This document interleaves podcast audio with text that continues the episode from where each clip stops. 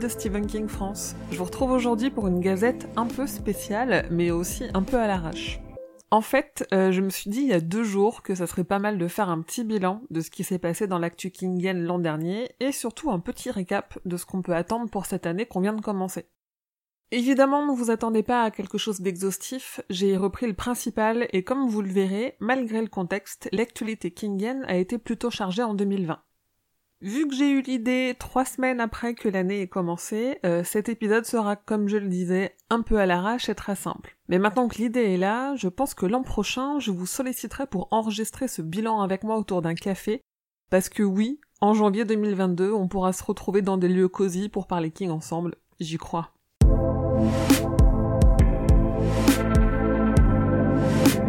Dans l'actualité purement kingienne, euh, début 2020, King a quitté Facebook et sa petite sœur Instagram, déclarant qu'il n'était pas à l'aise avec la gestion des fausses informations du groupe Facebook et peu confiant en la capacité des plateformes à protéger la vie privée de ses utilisateurs.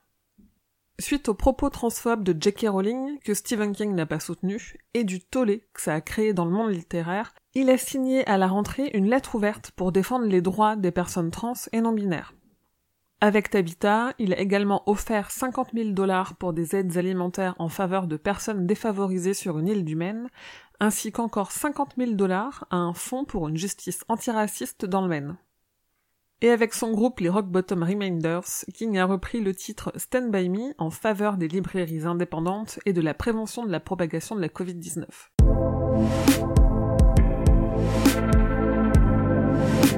Côté actualité littéraire, en France déjà, on a commencé 2020 avec un texte original, le roman L'Institut, qui est sorti chez Albin Michel en janvier.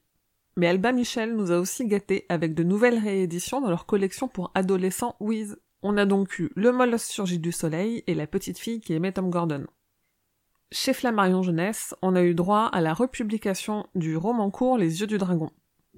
Le livre de poche ne nous a pas oubliés, puisqu'on a eu la version poche du roman L'Outsider, la version augmentée et en un seul tome de son essai Anatomie de l'horreur, un très beau coffret collector du Fléau, en édition tellement limitée que j'ai même pas pu en avoir pour vous en faire gagner. Et en plus de ça, le livre de poche a commencé à rééditer tous les Kings de sa collection avec de nouvelles très belles couvertures. On a également eu droit à des histoires plus courtes. La nouvelle L'expert en turbulence a été publiée dans l'anthologie Classe qui comprend aussi une histoire inédite de Joe Hill et qui a été coéditée par King. Cette anthologie est sortie aux éditions du Livre de Poche en juin. La nouvelle Août à Brooklyn a été publiée dans le magazine Galaxy numéro 63 en janvier.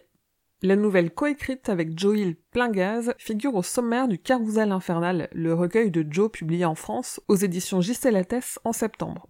Y figure également pour la première fois en version imprimée la nouvelle Dans les hautes herbes, toujours de King et son fils Joe Hill. Et en octobre, les éditions ActuSF ont publié la version française de l'anthologie Shining in the Dark qui contient une nouvelle inédite de King, Le compresseur bleu. En livre audio, ça n'a pas chômé non plus, puisque Écriture, mémoire d'un métier est disponible chez Audiolib depuis mars, et Histoire de Lisée est en audio depuis novembre. Côté parution en anglais, King a publié avec de l'avance le recueil de quatre novellas If It Bleeds, mais aussi quelques nouvelles par-ci par-là qui ne sont pas encore parues en français. The Fifth Step a été publié en mars dans le magazine Harper's, On Sliding Road dans le numéro d'octobre-novembre du magazine Esquire, et une édition anniversaire en anglais de Écriture, Mémoire d'un métier est sortie avec des textes de ses fils Joel et Owen King. Il nous a aussi gratifié de quelques essais qui n'ont pas été officiellement traduits, mais que j'ai traduits ou résumés sur le site. Un premier qui s'appelle Les Oscars sont toujours truqués en faveur des Blancs, une tribune publiée sur le site du Washington Post en janvier, et une tribune sur les élections américaines, publiée en novembre, toujours sur le site du Washington Post. Mais qu'est-ce qu'on aura comme publication en 2021 Déjà, je vous parlais du recueil If It Bleeds. Sa traduction Si ça saigne est publiée en français chez Albin Michel le 10 février et sa version audio sera disponible en mars. Pas encore annoncé, on peut s'attendre aussi à avoir cette année la version poche du roman L'Institut, ce que livre de poche a annoncé en revanche, c'est le tome 2 des histoires de Gwendy, La plume magique de Gwendy, qui n'a pas été coécrit par King, mais qu'il a édité, relu, corrigé, et dont il signe l'introduction, et qui sera donc publié le 10 février aussi. En français toujours, on aura également quelques rééditions de longues nouvelles ou de romans courts dans la collection Wiz d'Albin Michel, notamment Chambre 1408, Rita Hayworth et la rédemption de Shawshank, et Les Langoliers, dont on a déjà une date de publication, le 31 mars. En version originale, Stephen King publiera un roman court le 2 mars, Later. Publié chez Hardcase Crime, l'histoire mélange polar et fantastique. On devrait aussi avoir le troisième livre de Gwendy, coécrit avec Richard Kismar, Gwendy's Final Task. Si les rumeurs se confirment, on aura peut-être une suite à son roman ça, soit en livre, soit pour un troisième chapitre au cinéma. Mais une chose dont on est sûr, c'est qu'on aura la parution du script du dernier épisode de la série adaptée du Fléau, qu'il a écrit et qui est un épilogue inédit à son roman culte.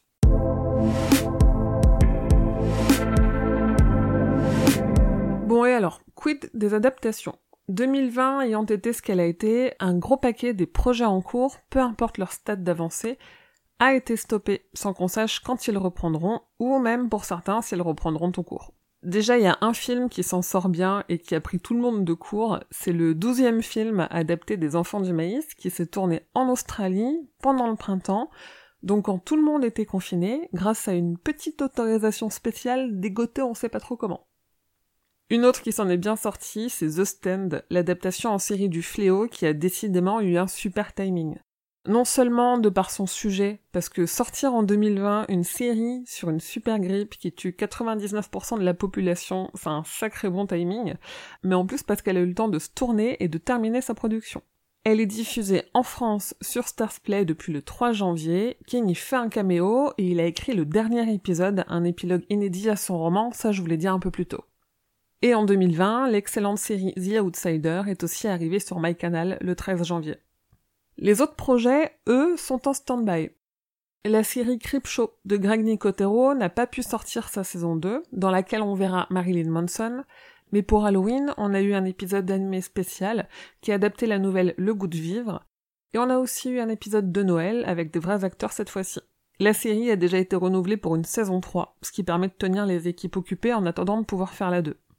Le tournage de Faces, la série adaptée d'Histoire de Lisée, dont le scénario est écrit par King, est aussi arrêté jusqu'à nouvel ordre. Et celui de Chapelwaite, l'adaptation de Celui qui garde le verre, le préquel à Salem, n'a pas débuté. Quant à Mr. Mercedes, a priori, il n'y aura pas de saison 4 non plus, puisque la trilogie Beetlejuice a été racontée dans les trois saisons. Mais le réalisateur Jack Bender a peut-être quelques projets tout comme la série The Outsider, qui pourrait tenter elle aussi une saison 2 en adaptant si ça saigne. D'autres projets ont simplement été abandonnés, comme celui de l'adaptation de Revival par Mike Flanagan, ou la série sur Hulu d'après Les Yeux du Dragon. Amazon aussi a décidé d'abandonner la série La Tour Sombre qui adaptait la jeunesse de Roland. La série Castle Rock n'aura pas non plus de saison 3. On n'a pas de nouvelles de la série adaptée de Sleeping Beauties prévue sur AMC dont Owen King, le fils de Steven, devait écrire le premier épisode. Pas de nouvelles non plus de l'adaptation de la nouvelle The Plant par Alexandre Aja, ni même du remake modernisé de Misery qui était en développement en début d'année. En Blu-ray et DVD, on a eu droit à quelques sorties sympas quand même. Notamment les séries The Outsider saison 1, Castle Rock saison 2 et Mr. Mercedes saison 3. Évidemment, on a aussi eu des films, Sa chapitre 2, Bazar en version longue mais en anglais, Doctor Sleep et Sac d'os avec Pierce Brosnan. Sur les planches, Shining et Dolores Claiborne sont redevenus des opéras, et l'essai Guns et le roman Rage sont devenus une comédie musicale pour sensibiliser à la violence par arme à feu, dans les écoles notamment. Pour 2021, je vais décevoir du monde, mais déjà on n'a toujours pas d'infos sur le projet de supercut ou de supermontage des deux chapitres de ça, mais il y a quand même eu un coffret des deux films, et la showrunner de Lovecraft County, Misha Green, a déclaré qu'elle aimerait bien faire une mini-série adaptée de ça. En revanche, on devrait avoir des nouvelles, si ce n'est des images, d'une adaptation de La petite fille qu'aimait Tom Gordon, adaptée par Lynn Ramsey, mais aussi d'un nouveau film adapté de Charlie, dont King a approuvé le script et dans lequel Zac Efron jouera le rôle du père. D'autres projets d'adaptation, euh, comme d'habitude, j'en ai beaucoup. Joel, fils de King, pourrait concrétiser son envie de faire un remake moderne de Maximum Overdrive. Le film adapté de Marche crève est toujours en développement et le tournage devait se faire au printemps. Le film Le Croque-Mitaine dont le script a été validé par King. Le film Roadmaster que devrait réaliser Jim Mickle, l'adaptation de Le Petit Dieu Vert de l'agonie par les studios Lionsgate.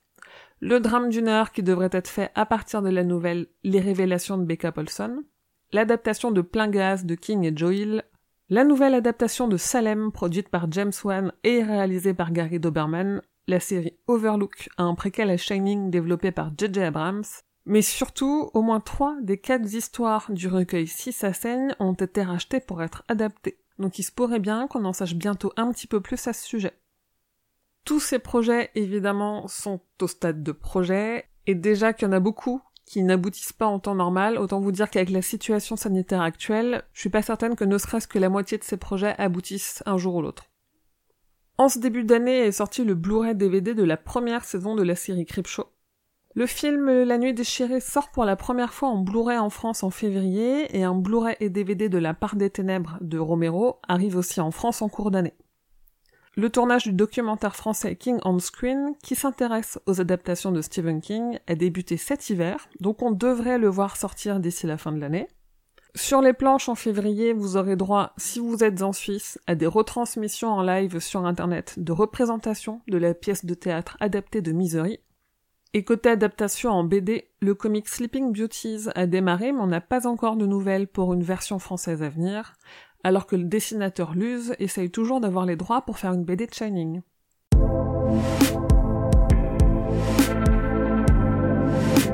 Et pour terminer, je ne vais pas vous faire un récapitulatif de tous les produits dérivés, il euh, y a un tag dédié à ce sujet sur le site, je vous invite à aller voir si ça vous intéresse mais on peut rappeler que King a été récompensé d'un quatrième Audi Award pour l'ensemble de son œuvre et notamment pour ses actions en faveur de la promotion des livres audio. Côté podcast, on a sorti plein d'épisodes du roi Steven dans lesquels on a répondu à vos questions, joué à des quiz, fait des lives, mais surtout parlé notamment de Dolores Claiborne, du lien de King avec la série Code Quantum, de l'épisode d'X-Files qu'il a écrit, de son caméo dans la série Sons of Anarchy, des Enfants du Maïs, de Shining, mais surtout, on a commencé à lire le cycle de la Tour Sombre. Une série radiophonique qui retraite la vie et l'œuvre de King a aussi été diffusée pendant l'été sur une radio belge et elle est toujours disponible en podcast.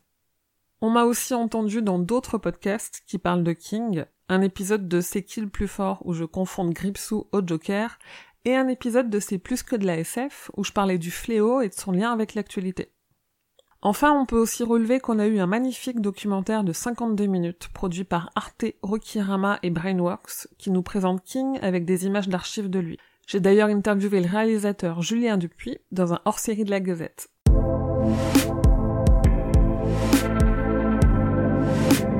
Et voilà, j'espère que ça vous a plu et que c'était surtout digeste. C'est un peu dense. Alors ce que j'ai fait, c'est que j'ai mis sur le site euh, stephenkingfrance.fr le script de ce hors-série de la Gazette. Et sur toutes les informations, j'ai mis les liens vers les news pour que vous puissiez aller creuser les sujets qui vous intéressent. Pour le reste, n'hésitez pas à venir me parler sur les réseaux sociaux, je mets tous les liens en description de cet épisode.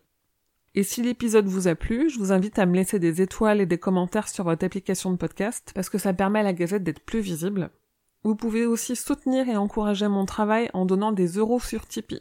En contrepartie, vous pourrez recevoir des stickers marque-page et un tote bag. Encore merci de votre écoute et de votre fidélité, fidèles auditeurs et auditrices. Que vos journées soient longues et vos nuits plaisantes.